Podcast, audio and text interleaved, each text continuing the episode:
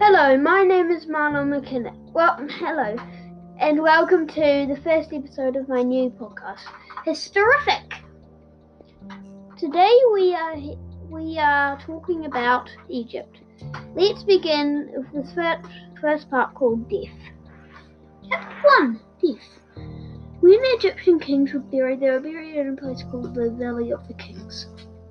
It was a hidden place where tomb raiders couldn't steal their amulets, gems, crowns, and other precious stones.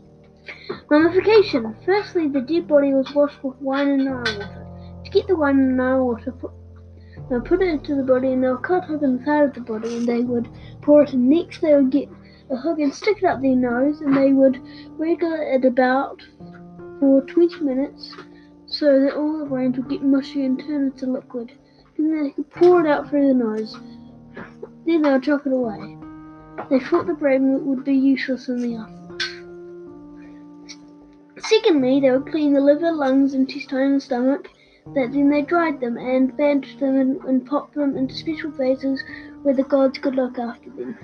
The heart was left in the body so it could be weighed. When they got to the afterlife, the god of the dead, Anubis, would operate the scales of truth and put the heart in a special vase it would be weighed by the feather of. If the heart was heavier than the feather, it would eat, it would be eaten by the devourer of the dead. It had the front body of a lion, the rear end of a hippo, and the face of a crocodile. If the devourer of the dead ate your heart, you would, never, would be dead forever and never go to the afterlife. Thirdly, they used special salt. The salt was called natron. They would put it into into your body in a big marble spit, slit big marble square and cover up the walls. Then they would pour the salt until it was all covered up. It took forty days for the blood to dry out. Fourthly, after forty days, they would take out the natron and they would stuff the body with, with spices, rags, and plants so it wouldn't lose its shape. They would also they would wrap the body in fine linen and remember to put lucky amulets and utter spells over it.